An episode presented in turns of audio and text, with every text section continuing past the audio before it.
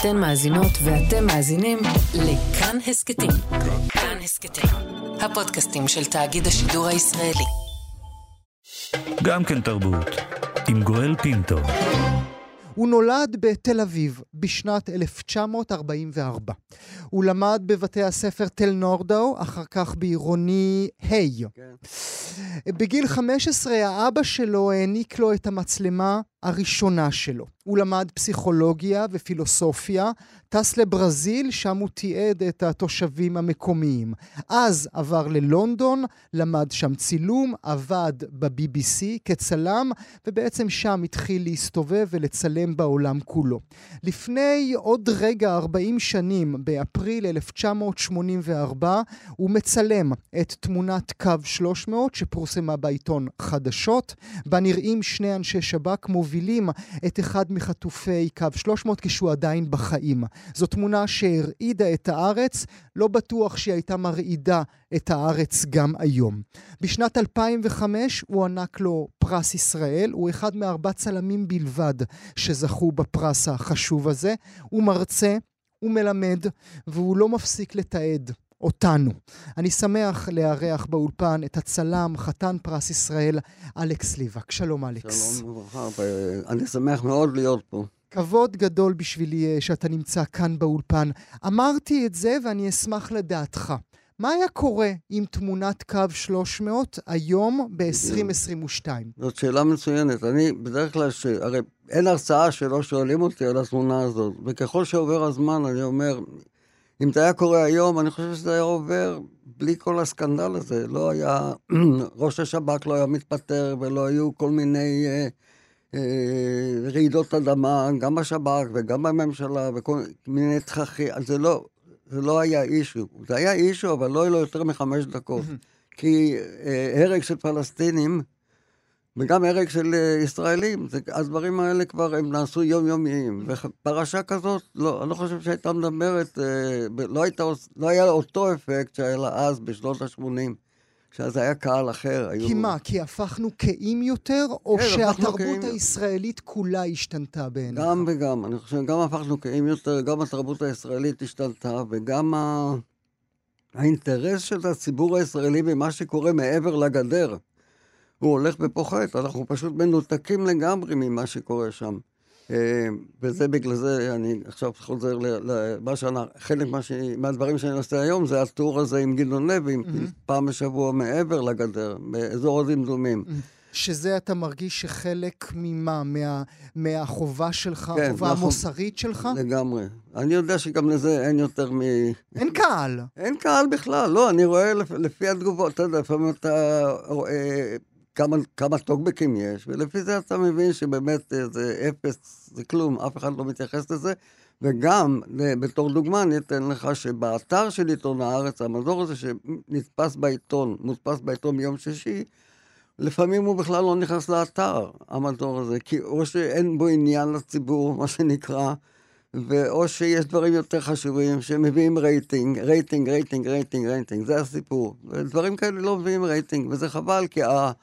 החומר, התוכן, הוא כבר לא משמעותי כמו הצורה ועצם השיווק של הדברים. אז בוא נעשה מאה קולפה. בוא, בוא, בוא נבדוק מי אשם. בוא, בוא ננסה להבין, בוודאי עם העשרות שנים שאתה מתעד אותנו כישראלים.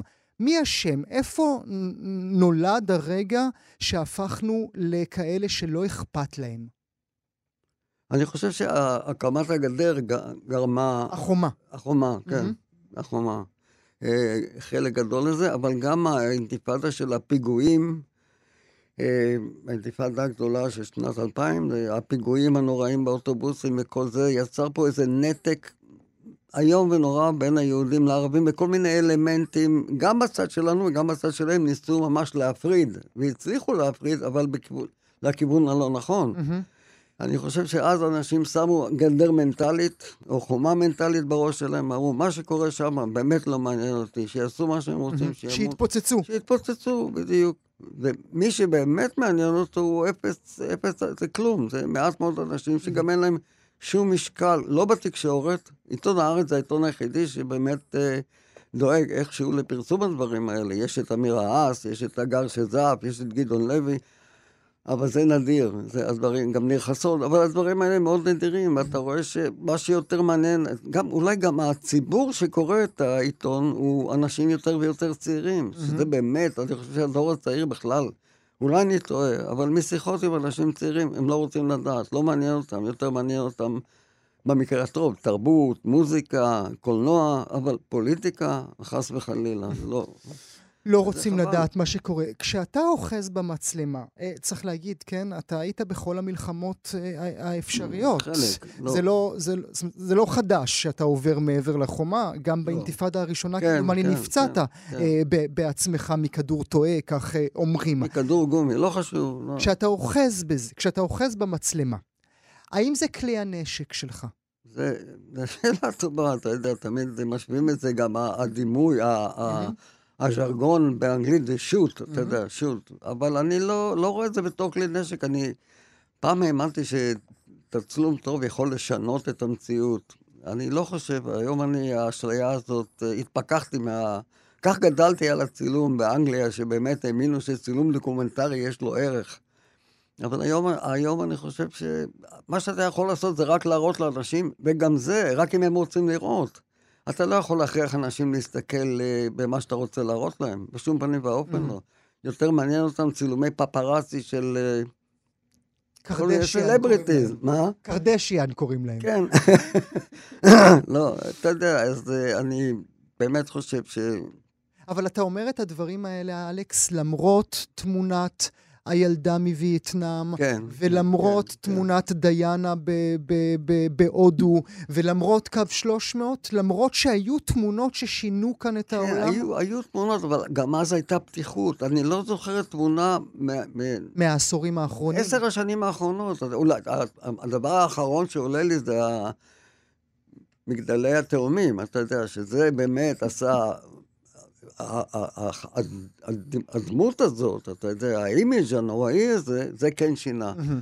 אבל אה, תמונה בודדת יחידה, לא, לא מאוקראינה, אני כל הזמן מנסה לחפש איזה תמונה, יש, היו תמונות נפלאות, אתה יודע, ניו יורק טיימס זה פשוט גלריה לאומנות, הצילום, Mhm. כל יום, אבל זה לא משפיע, אתה יודע, כאילו זה דבר אחד וזה דבר שני, הפוליטיקאים לא מתייחסים לזה בכלל, אנשים רואים תמונות, אולי מחפשים את האסתטיקה, אבל לא, זה לא משפיע עליהם. אולי לשנייה אחת הם מצקצקים ואומרים... אבל, אבל לא כדי לצאת החוצה אל לא, הרחוב. ממש לא. אתה מדבר במונחים, אה, ואני לא אומר את זה בשופ... בשיפוטיות, כי גם אני מתייחס לזה במונחים כאלה, כתמונות נפלאות.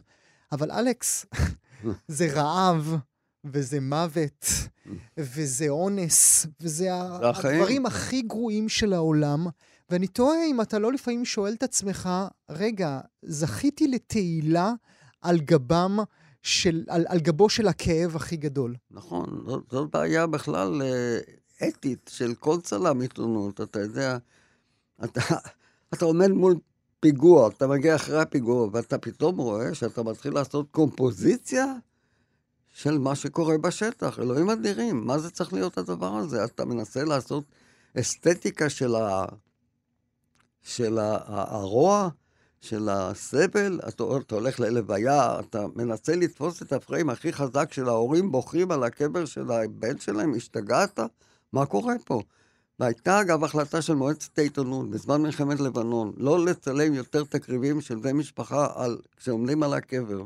אתה חושב שזה החזיק מעמד ליום אחד, כי עיתונים התחילו לחזור לזה, והקלוזאפים האלה, בעיניי זה היום ונורא, ובאמת זו דילמה. אני חושב שבגלל זה קצת ברחתי מהניוז החוצה לשוליים. אתה יודע שהעבודה היותר מוכרת שלי, היום שאני מסדר את הארכיון, אני רואה שהיו לי עשר שנים מאוד פוריות של צילום עיתונות, אולי חמש עשרה שנים. אבל אחר כך הלכתי ונסוגותי מזה, מתוך כוונה שזה לא... אני צריך לחפש משהו אחר בשוליים שיותר מעיד על התרבות שלנו. Mm, את האירועים עלינו. עלינו, כן. אה, יש תמונה שעמדת מולה ולא צילמת ולא לחצת?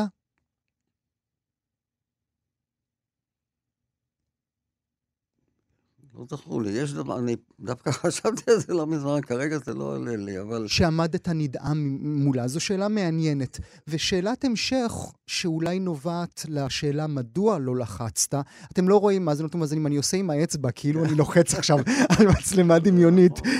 אתה בפוסט-טראומה? יש, לך, יש בך מרכיבים פוסט-טראומטיים?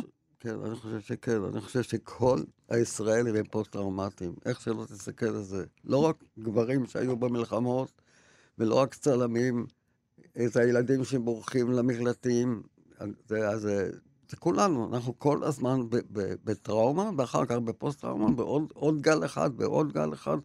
ואני כבר לא מדבר על הצד השני שמעבר לגדר, אתה יודע, שהם בכלל אה, אפילו לא יודעים מה זה, מי, לא יודעים איך להתמודד עם זה, כי גם לא מדברים על זה, אצלנו לפחות מתמודד, מתמוד, מנסים להתמודד עם זה. אבל כן, יש את האלמנט הזה, אני זוכר, דווקא בזמן הפיגועים הגדולים, של תקופה שהייתה איומה, שחזרתי הביתה, ופתאום אני אומר לעצמי, אני לא יכול, לא יכול להסתכל על זה יותר, לא רוצה ללכת לצלם את הדברים האלה. כל כך נוראי, כל כך זוועתי, אתה יודע ש... זהו, אני אומר, אני בסופו של דבר התחלתי קצת לסגת, מהמם. שאנשים אחרים יעשו את זה. אני... יש תמונות שרודפות אותך? יש, יש, אה, כן, יש תמונה אחת, אה, היא לא כאן, אבל אה, שרודפת אותי, זה היה באינתיפאדה הראשונה,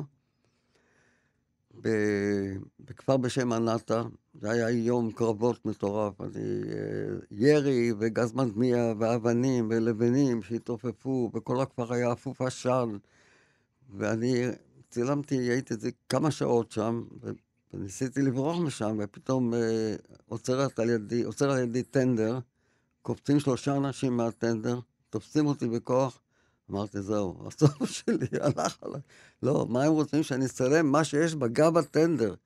ושם יש שתי דמויות של אנשים שנורו באותו רגע, ואנשים עומדים ומצביעים עליהם, זה נראה כמו איזה סצנה שלקוחה מאיזה סרט, זה בכלל לא קורה, זה, זה משהו...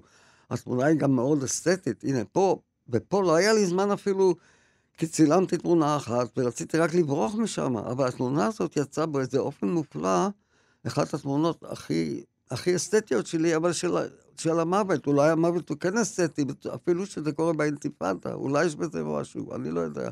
אבל זה אחת התמונות שאני הכי אוהב, וזה נורא שאתה חושב על האסתטיקה של הרגע, ממש שניות אחרי שהם נורו. הם מצביעים על החזה שלהם, זה מין תמונה כזאת, כמו שפעם היו מצלמים אנשים, אתה יודע, אה, הנה, פה הוא קיבל את הכדור בראש, פה הוא קיבל, זאת התמונה. זה היה טנדר, תמונה אחת, אתה לא שואל את עצמך באותו רגע, what the fuck, מה אני עושה פה בכלל? באותו רגע רק רציתי לברוח משם, אבל לימים נעשיתי גם ידיד מאוד קרוב של הנהג שעצר את ה... איכשהו החלפנו טלפונים, הוא נסע אחריי, ואפילו הזמין אותי ליום העצמאות הראשון של אה, פלסטין, שזה היה בראשון בינואר, אני לא זוכר את השנה, הוא הזמין אותי אליו הביתה, נסעתי לענתא, לכפר שלו, ואז הצבא הטיל שם, א', לא היה חשמל, והיה סגר, וישבנו שם אצלו בחדר, וכך חגגנו לאור נרות את ה... אני, סליחה שאני חוזר כל הזמן, אני חושב, אבל זה, חלק כל כך חשוב מ- מעצם הקיום שלנו, הדבר הזה שאנחנו כל הזמן מנסים להתעלם ממנו, אבל אנחנו, הוא קיים. אנחנו נדבר בזה אה, עוד רגע. אני תוהה אם חפרת מספיק בעצמך לאורך השנים כדי להבין מה הניע אותך לעשות את מה שעשית. אז אני חושב, אני חושב שכבר בתחילת השיחה דיברנו על זה שאני, כיוון שלמדתי באנגליה, וכיוון שאני בן, רואה את עצמי כבן אדם מוסרי, שאני מרגיש שחייבים לתעד את הדברים האלה. אני יודע שמעט מאוד אנשים עושים את זה. בזמן האינתיפאדה הראשונה, באמת כל העולם בא לפה, כמו שבמלחמת לבנון, באמת מכל העולם הגיעו. המקום הזה הולך, ו, והחשיבות שלו הולכת ופוחתת. אף אחד לא מתעניין יותר, לא בישראל, לא בפלסטינים, מה ש... אה, והדברים הולכים ונמשכים ונעשים רעים יותר וגרועים יותר. אני חושב שלפחות צריך לצלם את זה, לתעד את זה, לשים את זה באיזה ארכיון, מתוך תקווה שמישהו לא יפרוץ הארכיון הזה עוד כמה שנים ויזרוק הכל כמו שקרה קרה, קרה לנו פעם ולא פעמיים. שתמונ... שצילומים הועלמו? לא, כן, כן, בארכיונים אנחנו היום יודעים. היום זה יהיה קשה יותר, כי הכל, הכל זה דיגיטלי וזה מופץ בכל מקום, וזה נמצא בענן ומתחת לענן, אני לא יודע איפה. מה זה הענן? מה זה הענן הזה? אני לא יודע. מה הוא ממטיר עלינו? נראה לי משהו שיותר מסתיר מה שממטיר. העובדה שאנחנו עוצמים עיניים מביאה אותי לשאלה, האם במהלך השנים, דווקא בגלל שאתה עם עיניים פקוחות כל כך, האם היו אנשים שניסו להתנכל לך? האם היו אנשים שאיימו עליך? האם היו תמונות שאמרו, את זה אנחנו לא רוצים להראות לעולם? אה, אנשים לא התנכלו אליי, אני חייב להגיד, אבל היו תמונות, הייתה גם תמונה אחת שעיתון הארץ, במקרה אני הבאתי אותה לכאן, אנחנו לא יכולים לראות אותה, אבל זו תמונה שצילמתי בחברון, דקה אחרי שחייל ירה בפלסטיני שאיים עליו עם סכין, הוא שוכב על הרצפה, כל הכביש מלא דם, או לא משנה, מין תמונה דרמטית כזאת, שחשבתי שהיא תקבל עמוד ראשון בעיתון, בכל זאת. אני פותח את העיתון למחרת, אני רואה בעמוד האחרון, משהו כזה קטן, על שני טורים, התמונה הזאת מפורסמת. אתה יודע, ואז אתה אומר לעצמך, בשביל מה אני עושה את זה בעצם? כי אני עדיין נהנה לראות את התמונות שלי בגדול. זה אחד הסיפורים שעדיין יש לי, והטור השבועי הזה שיש לי, שהוא דווקא לא נוגע באקטואליה, שהוא נוגע בשוליים של החברה, לפעמים מישהו קרא לזה, ילד בן 16, שהראיתי לו, הראיתי לכיתה שלו את ה... איזה מין הרצאה על התמונות האלה, הוא אמר, אתה בעצם הפפרצי של האנונימיים. Mm. אמרתי לו, אתה מאוד צודק, זה משפט נהדר. יפה. כן, כן. אז אולי באמת נדבר על האנונימיים שאתה מתעד לאורך כל כך הרבה שנים. לאן ישראל הלכה כשאתה מצ... מצלם את כל העניים והאביונים ודרי הרחוב? לאן הגענו? גואל, הלוואי והייתה לי תשובה. אני לא רוצה להתיימר, אני לא יודע אם זה... אני מנסה לשכנע את עצמי שזה מין פנדולום כזה. שפעם היינו באמת, mm. אני גם, אתה יודע, מהיותי בגיל מבוגר יותר, אני מסתכל אחורנית ואני אומר, אבל פעם היה פה טוב יותר, ואני זוכר שאבא שלי אמר, פעם היה פה טוב יותר, וסבא שלי אמר, mm. אולי זה מין תהליך שכולנו אומרים כשאנחנו מגיעים לגיל מסוים. אי אפשר להתנגד לדרך שבה העולם זורם. אנחנו יכולים רק להראות דברים שאנשים אולי לא רוצים לראות, אולי חלק מסוים, אבל יש קצב, יש איזו דינמיקה היסטורית שהיא פועלת, ואנחנו כאילו לא משפיעים עליה. אם פעם יכולנו להשפיע יותר, היום ברור לגמרי שמעט מאוד. דיברת על אבא שלך, או הזכרת את אבא שלך. איזה מין בית זה היה? בית היה... אבא שלי התחיל ב... אני לא יודע אפילו איך להגיד, הוא היה אדם קשה יום כזה, שבהתחלה הוא מכר אה, דברי צדקית על אופניים, היה נוסע מבית לבית או מחנות לחנות, לא זוכר בדיוק, כי הייתי מאוד קטן. לימים הוא פתח איזה עסק של וילונות, ואז אה, אחרי כמה שנים הוא התעשר קצת, ונעשינו מעמד בינוני, תל אביבי כזה, שאתה לא מראה את מה שיש לך. לא שהיה הרבה מה להראות, אבל למשל היו לי חברים הרבה יותר עשירים, אז הם... כשנכנסתי אליהם הביתה, אמרו, החדר הזה לא נכנסים כי זה סלון וזה נורא מסודר, אבל ידעתי שהחבר שלי נורא התבייש שיש שם שולחנות עם זכוכית ואני לא יודע מה. הייתה, הייתה בכל זאת תקופה כזאת שלא הראית מה שיש לך. אני חושב שגדלתי באווירה קצת צייקנית כזאת של uh, תסתפק במה שיש לך במוח. אני חושב שזה זאת הייתה האווירה בעצם בבית. אתה יודע, אבא, אה, היה סיפור מצחיק עם אבא, דווקא בקשר לצילום, כי אחד העסקים שהיה לו, הייתה לו איזה חנות למזכרות בקסטינה, בזמן מלחמת העולם השנייה. והיו שם חיילים אפריקנים שהגיעו, אני לא... שכחתי לשאול אותו, והסתכלתי באמת בוויקיפדיה לפני כמה, באמת היו פה חיילים אפריקנים, אולי ששייכו לבריטים, אני לא יודע מה. לא משנה, הם באו עליו והצטלמו אצלו, כי הוא גם עשה תמונות בספורט. ואני חושב שהוא היה צריך לנסוע הביתה דחוף. הוא השאיר את התמונות שלהם, של האפריקנים, בתוך הפיקצר, והוא חזר למחרת, והם כולם היו לבנים. והוא נהיה שלאגר אצלם, והם אמרו לו, להביא, להביא ביאן לפוטו, זה טרי ביאן קומסה. זה טוב מאוד ככה. אז זהו, זה האפיזודה של אבא שלי כצלם. הוא בעצם היה צלם חובב, נכון? כן, הוא היה צלם, הוא מאוד אהב לצלם, כן. ולמה הוא מעניק לך את המצלמה הראשונה? מה עבר כן. לו בראש? אני לא יודע, אני חושב שדווקא אימא הייתה הצד היותר אומנותי בבית, כי היא רקמה וסרגה, והיא... הבישול שלה היה בו איזה מג'יק טאץ', היא הייתה אישה מאוד יצירתית. אבא לא, לא היה לו הרבה דמיון. אני, חושב, אני זוכר שפעם אחת באתי הביתה, כתבתי שיר מאוד פטריוטי אה, בכיתה ה' על הרצל ועל מדינת היהודים. ועמדתי וקראתי, 11 בתים. הוא אומר לי, אלכס, תעזוב אותי, מה זה השטויות האלה? אמרתי, וואו, אני חושב שככה נגדעה הקריירה שלי כמשורר. אכלת לו את הראש. אבל יכול להיות שהוא ראה משהו, אלכס? יכול להיות שהוא ראה עוד לפניך משהו? יכול להיות שהוא ראה. אה, אתה יודע, אה, מה, שאימא שלי תמיד אמרה, היא נורא התביישה בזה שאני צלם. כי זה פוטוגרפיסט, אתה יודע, זה לא בדיוק. בכל זאת למדתי פילוסופיה ופסיכולוגיה. אז תמיד כשהיו שואלים אותה, מה אלכס עושה? זה היה בתחילת הקריירה שזה, היא אמרה, הוא כתב וצלם. כי זה, אתה יודע, אבל אני חושב שאבא היה מאוד גאה בי, גם אימא, הם לא זכו לראות את פרס ישראל אמנם, אבל... אה, אבל אני חושב שהם ראו את, את הצמיחה שלי, אה, אה, בכל זאת כבן אדם שיש לו מה להגיד. אני רוצה שנדבר עוד רגע על החיים בלונדון, שכנראה היו פרועים יותר מהחיים כאן בגדה או בשטחי כן. ישראל, אבל תגיד לי מילה על פרס ישראל. דמיינת?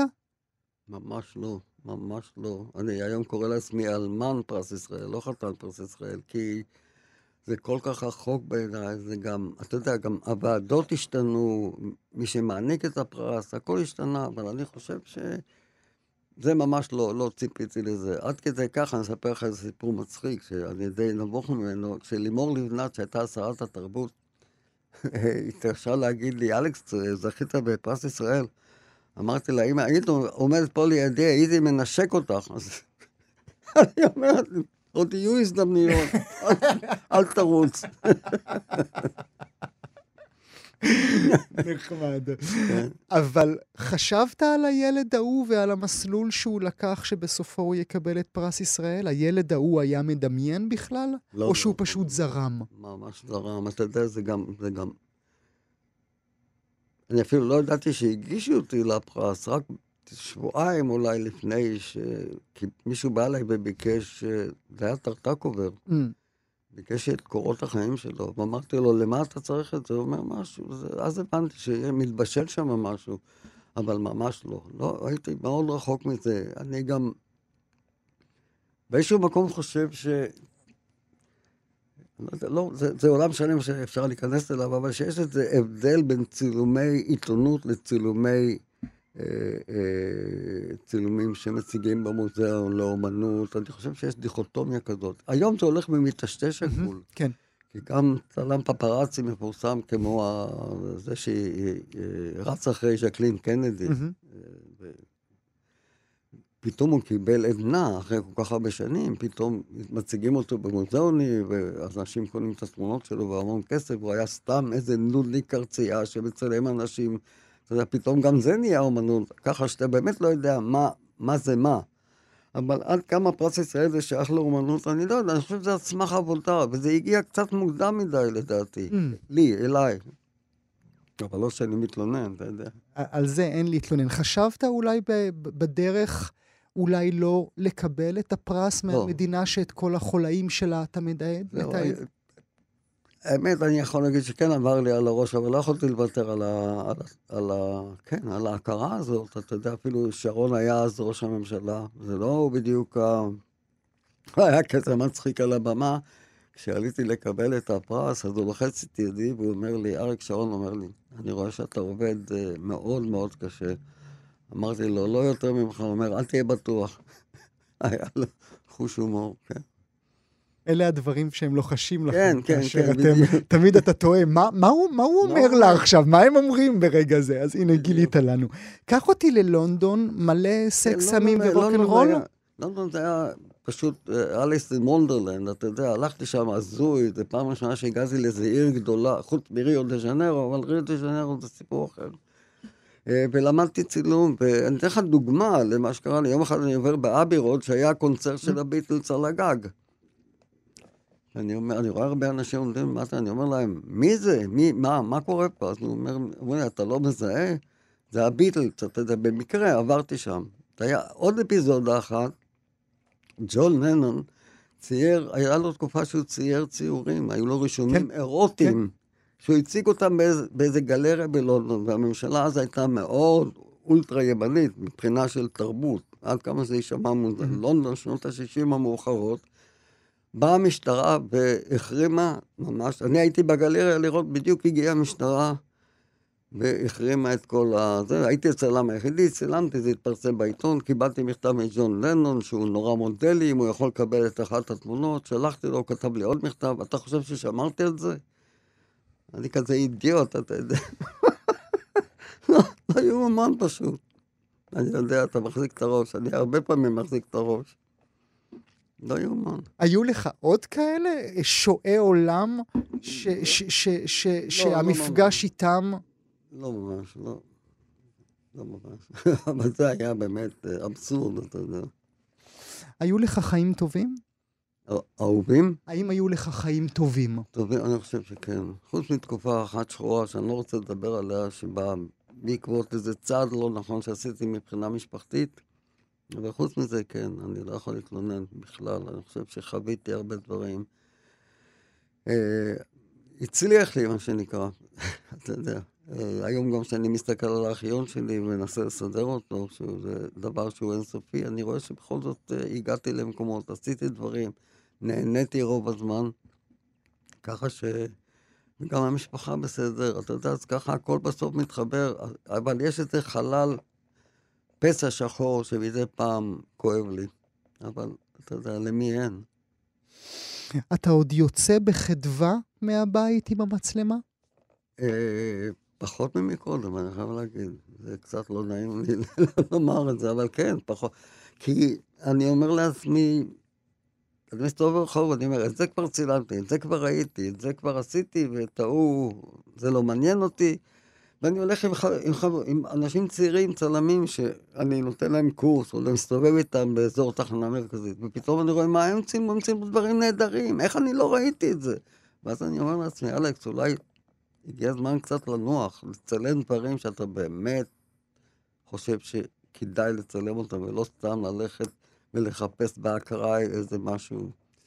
הדברים משתנים, כן, גם הקונספציה משתנה, והריצה הזאת, האובססיבית כמעט, אחרי הצילום השבועי, היא הפכה להיות קצת מטרד באיזשהו מקום. זה קשה, זה לא קל, כי אתה מתעייף אחרי 40 שנה שיש לך כל שבוע צילום במוצב. זה התחיל בעיתון חדשות ועבר לעיתון אה, הארץ.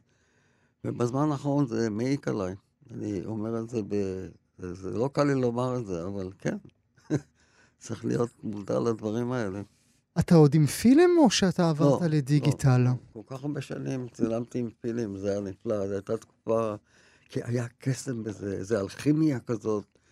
לא ידעת מה צילמת, וצילמת נורא מעט, ובאת למעבדה וכיבית את האורות, והדלקת, התחלת לשמוע מוזיקה שאתה אוהב. ורק אחרי שעה פתאום ראית את הנגטיב, וכשהדפסת, או שהיו אכזבות נוראיות, או שהיו דברים שאפילו לא ראית, לא ידעתי שאני כזה צלם טוב, אתה יודע. וזה היה נפלא, זה היה תהליך באמת אה, אה, מיסטי אפילו, עם הרבה התרגשות. אולי מילה לסיום, מה יעלה בגורל הארכיון שלך? אז זהו, אז עכשיו אוניברסיטת חיפה לקחה אה, לעצמה... מזל טוב. כן, אה, ל- לארגן אותו ולסדר אותו, ואנחנו עושים עבודה מאוד מאוד יפה, הספרייה של אוניברסיטת חיפה, ו... זה, אז ככה שזה נשאר בכל זאת באיזשהו מקום. בענן, אני לא יודע, אבל הענן של האוניברסיטה זה קצת יותר קרוב אלינו. אני רוצה לברך אותך ולהודות לך עד מאוד שבאת אלינו לאולפן, חתן פרס ישראל אלכס ליבק. תודה שהיית איתי. תודה לך. גם כן תרבות. ראשון עד רביעי בין תשע לאחת עשרה. רק בכאן תרבות. אתן מאזינות ואתם מאזינים לכאן הסכתים. כאן הסכתים, הפודקאסטים של תאגיד השידור הישראלי.